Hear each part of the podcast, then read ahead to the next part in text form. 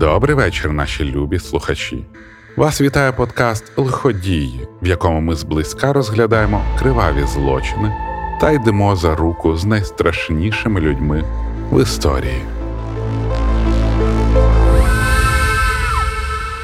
Мене звати Діма Малєєв. І сьогодні ми поговоримо про веселу Джейн, яка стала першою жінкою маньяком в історії США. 31 березня 1854 року. Цей день увійде в історію людства не лише завдяки підписанню Канагавського договору між Сполученими Штатами Америки та Японією. Саме тоді на світ з'явиться дівчинка, яка буде мріяти про кар'єру найбільшого серійного вбивці. Штат Масачусетс, місто Лоуелл в ірландських емігрантів Пітера Келлі та його дружини Бріджит мала з'явитися на світ друга дитина. Пологи пройшли добре. Дівчинка сповістила про це гучним плачем. Ані батьки, ані повивалки не підозрювали, ким стане дитя, яке вони ніжно тримають на руках. Дівчинка отримала ім'я Онора. Вона була на два роки молодшою за сестру Делію Джозефіну. Бріджит обожнювала своїх маленьких дівчаток, але передати їм свою глибоку материнську любов жінка не змогла. Життя молодої ірландки забрав туберкульоз.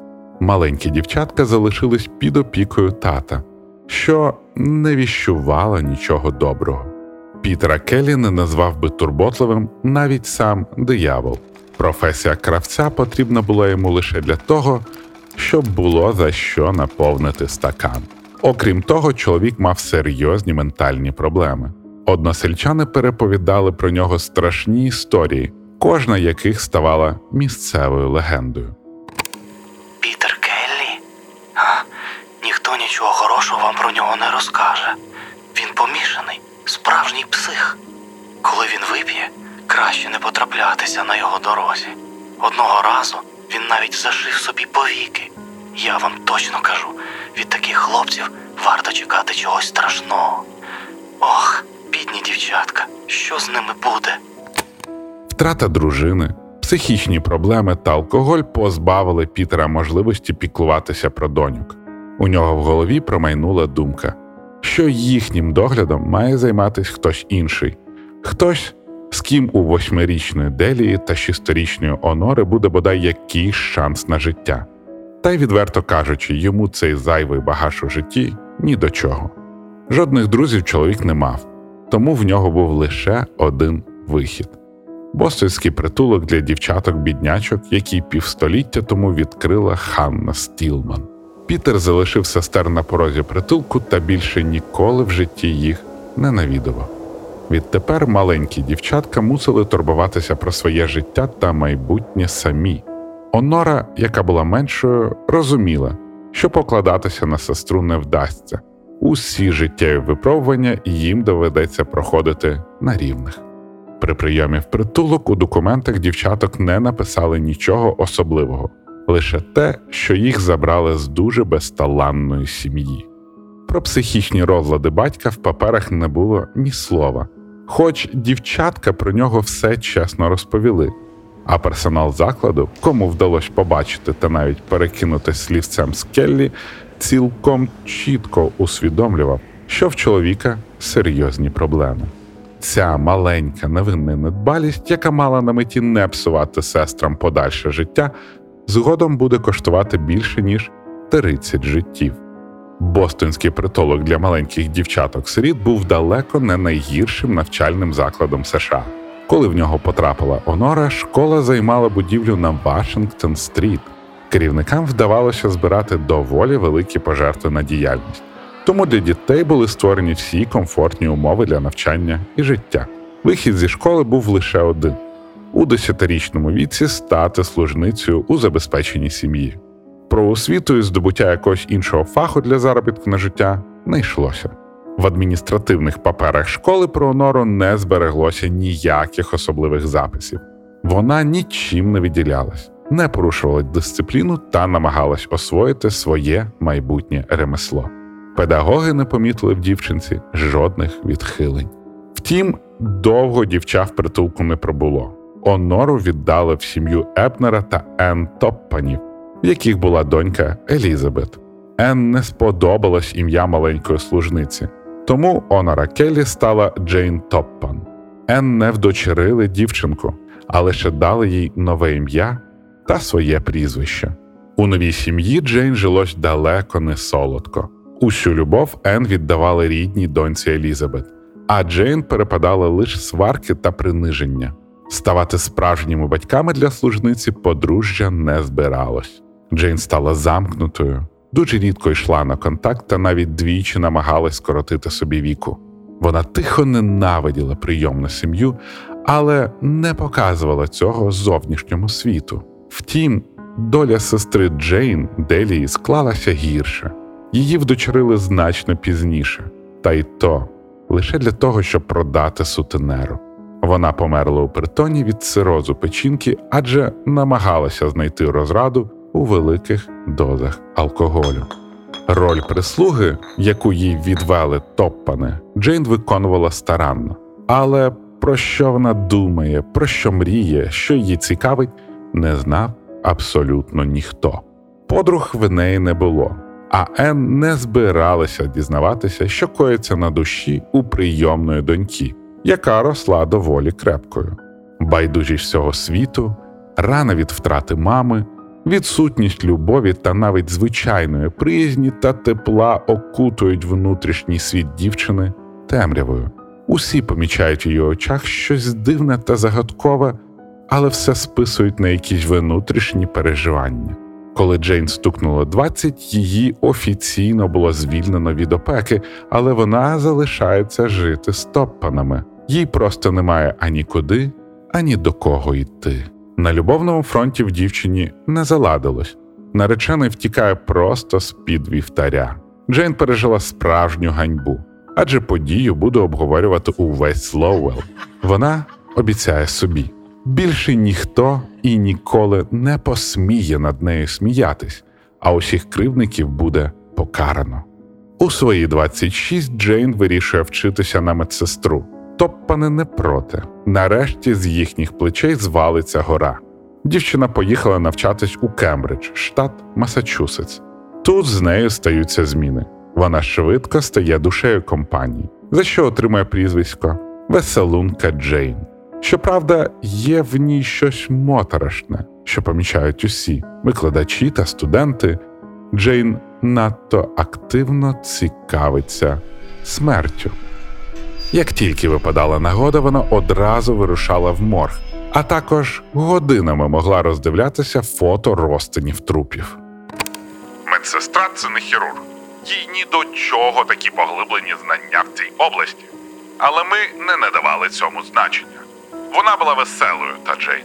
Усі її з радістю приймали. Ми думали, це якесь дивне таке захоплення. У лікарській практиці зустрічаєшся з більш дивними інтересами. Смерть може лякати, але для кожного вона по-своєму цікава. Захоплення дівчини дещо дивне, але турбуватися не було чого. Навчання дало Джейн необмежений доступ до лікарських препаратів. Контроль у лікарні за морфієм та іншими речовинами був далеко не суворий, тому Джейн бере все, що їй необхідно. Ослаблені пацієнти люблять веселу Джейн. Вона завжди заходить у палату усміхнена, завжди турботливо доглядає за ними та дає пити ліки просто зі своїх рук. Вони й гадки не мають, що Джейн поступово їх вбиває. Пацієнти медсестри один за одним помирають, але ніхто навіть не припускає, що вона до цього причетна. Це було щось неймовірне лежати та обіймати їх в той момент, як з останнім подихом тіло покидає душа, прижиматися до них, відчуваючи останні судоми тіла. Я почувала себе Богом, наче керувала життям. До цього додавалось просто неймовірне сексуальне збудження. Встояти перед спокусою було неможливо. Хотілося повторювати це ще і ще. Попри те, що в Кембриджській лікарні Бостона ті, за ким доглядала Джейн, переважно помирали, їй пропонують роботу в Масачусетському госпіталі. Вона одразу ж погоджується, захопившись можливістю отримати доступ до нових пацієнтів. Особливо Джейн подобалось поєднання морфію та атропіну. Вона стала справжнім віртуозом, даючи дози ліків таким чином, щоб пацієнти помирали поступово. Втім, коли рахунок померлих від піклування Джейн переходить на десяток, дивна тенденція таки викликає підозри, і вона звільняється. Жінка повертається у Кембриджську лікарню, але тут теж вже всі насторожі. Лікарі помітили, що Джейн прописала оп'яти пацієнту, якому вони не були потрібні. Це стає приводом для звільнення за службову недбалість. Для пред'явлення більш серйозного обвинувачення в лікарів немає доказів. Для Джейн кар'єра в медичних закладах завершилась. Ніхто не хоче бачити у своєму штаті людину, яку звинуватили у недбалості, при тому, що її пацієнти один за одним вирушали на зустріч з Богом, та плани забирати життя нікуди не зникли. Навпаки, вони стали ще підступніші. Джейн не збиралась чекати жертву лікарні. Вона була готова йти до них додому. Після звільнення весела Джейн розпочала кар'єру приватної доглядальниці. Турботлива медсестра завжди у хорошому гуморі, дещо дивна, але на роботу це не впливає. Чудовий варіант для похилих людей, які переживають недугу. Окрім того, сама Джейн, якщо будинок та господарі їй би подобались, могла в ручному режимі продовжувати та навіть ускладнювати недугу пацієнта. Ідеальна схема для серії непомітних вбивств. Десять років кочує новою Англією, працюючи у заможних будинках. Тепер їй потрібно бути обережною. Надто часто зміну локації викличе підозру. Окрім того, гарний дах над головою хороша відплата за стримання пориву вбивства. Спокуса надто велика, і Джейн радіє, що принаймні повна влада над пацієнтами трішки втілює її потаємні бажання. Люди помирають, але далеко не в тій кількості, що в госпіталях. Тепер у Джейн обмежений доступ до пацієнтів. Щоправда, від одного особливого вбивства Джейн не стрималась. Її звідна сестра Елізабет трішки прихворіла. Усміхнена, турботлива, завжди весела Джейн негайно примчала попіклуватись про дівчину, який дісталась уся любов Ен Топпан. Окрім того, чоловік Лізі Орамел Брігем дуже гарний та подобається Джейн. Доля Елізабет була визначена. Попри легкість хвороби, її стан швидко погіршується, а згодом вона вмирає. Останнє, що вона відчує в своєму житті, сильні руки Джейн Топпан, яка за допомогою стрихніну помстилася за дитячі образи та розчистила шлях до амурних справ. Щоправда, романтику довелось відкласти. Орамел був надто шокований смертю коханої. Довге стримання бажання вбивати змусило Джейн повністю злетіти з котушок. Кінець 1901 року, два роки після вбивства сестри, Джейн винаймає помешкання у Мелвіна та Елізи Бідл. Характер господарів та бажання знову відчути себе Богом штовхають жінку на відчайдушний крок. Вона труїть одразу обох своїх господарів в надії видати їхню смерть за гострий кишково-шлунковий розлад. Все прийшло гладко. Пара випила отруєну мінеральну воду гуньяді. Джейн збирається йти, але тут лунає стукіт у двері. Меррі Девіс, більш відома як Метті, прийшла до господарів обговорити деякі фінансові питання. Налякана Джейн впускає її в будинок, запевняє, що Мелвін та Еліза кудись пішли та пропонує склянку води. Нічого не підозрюючи, Метті випиває воду та йде додому. Ввечері жінці стає погано, і сім'я Девісів запрошує доглядати за нею Джейн. Який подарунок долі для Джейн та рокове рішення для родини. Медсестра одразу школить подрузі Морфій, підтримуючи її здебільш у несвідомому стані. День за днем медсестра збільшує дозу, буквально ведучи Метті до смерті за руку. В будинок запрошують лікаря, але причини недуги він не встановлює. Медик брав участь у розслідуваннях отруєнь, але усі вони були скоєні за допомогою миш'яка. Чоловік через брак досвіду не розпізнає ознак отруєння морфієм. Через тиждень, 5 червня 1901 року, Метті Девіс помирає в обіймах Джейн. Відпускати ситуацію, покидати гарний будинок та давати родині доживати віку Джейн не збиралась. Після похорону матері неочікувано різко погіршується стан здоров'я її найстаршої сестри Енні. Професійна доглядальниця запевнила, що усе під контролем, і з жінкою все буде гаразд. Але укол, який вона зробила для полегшення страждань бідолашки, виявився смертельним. Коли Дуен примчав лікар, вона вже була мертва. Лише за один місяць у будинку Девісів померло дві людини, за якими доглядала Джейн. Але вона так вправно маніпулювала людьми та демонструвала добродушний характер, що ніхто не запідозрив її у вбивстві, навіть лікар. Користуючись повною довірою родини, Джейн залишається в будинку. Вона допомагає по господарству та займається іншими хатніми справами. Життя служниці надаремно не пройшло. Тепер особливу увагу вона приділяє Елдону Девісу. Втрата дружини та доньки сильно підкосила його, тому турбота доглядальниці зайвою не була. Жахливий стан чоловіка надто велика спокуса для Джейн. Вона підносить йому до вуст чашку з ліками, декілька ковтків, і починається її улюблена сцена. Дихання жертви стає різкішим та менш глибоким. Тіло напружується, в очах здивування і страх. Це триває недовго. Джейн любить, коли її жертви спокійно перенають у вічний сон. Страшні предсмертні гримаси, як доказ вини, їй не потрібні. На сніданок чоловік не спускається.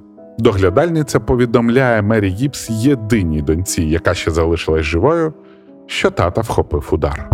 В серце Мері закрадається підозра. Вона бачить в очах Джейн смертельну загрозу, приязна посмішка та веселість страшніші за усі можливі погрози. Її чоловік у далекому плаванні.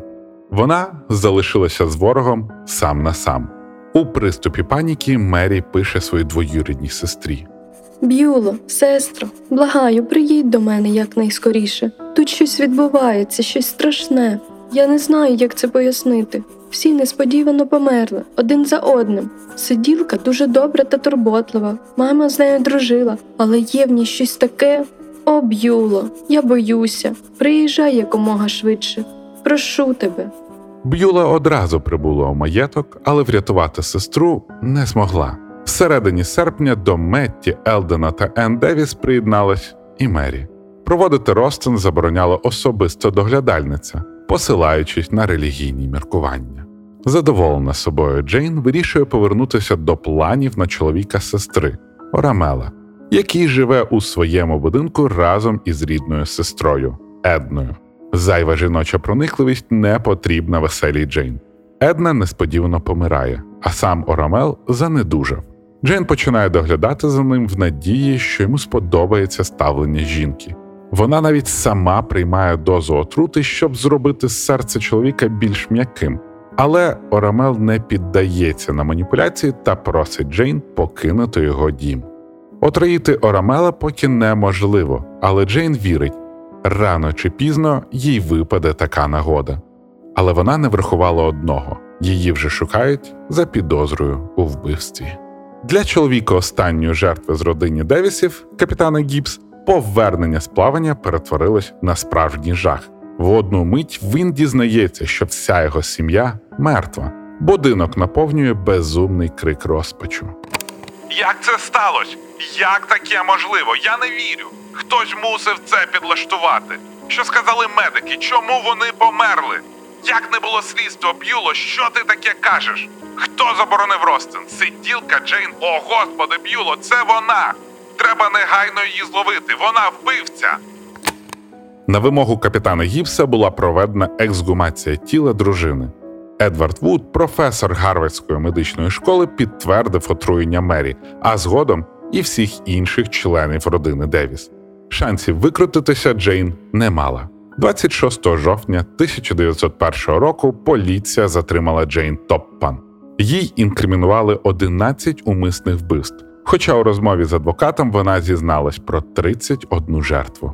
Втікати від обвинувачення на суді вона не збиралась. Навпаки, кожну щілину судової зали заповнювало її гучне зізнання. Я хотіла вбити якомога більше людей, більше, ніж вдавалось будь-якому чоловіку чи жінці, які жили коли-небудь на цій землі. Так, я вбила всіх цих людей. Я залишила в дурнях лікарів, родичів, всіх. Тільки заради Бога, не слухайте прокурора, ніби я травила когось миш'яком. Це абсолютна неправда. Від нього вони вмирали б у муках. Я використовувала морфій. Вони помирали без болю. Іноді для вбивства треба було кілька днів, але я не поспішала, щоб не завдати їм болю. Заслухавши промови Джейн, суд відмовився визнавати її винною. Психічні проблеми були надто очевидні та робили її неосудною. Веселу Джейн, першу маньячку в історії США, ангела смерті, якій вдалося вбити десятки людей, відправили у психлікарню, де вона померла у 1938 році у віці 84 років. Бережіть себе, любі слухачі, та пам'ятайте, небезпека може чекати на вас навіть у турботливих руках, щирих усмішках та веселих жартах.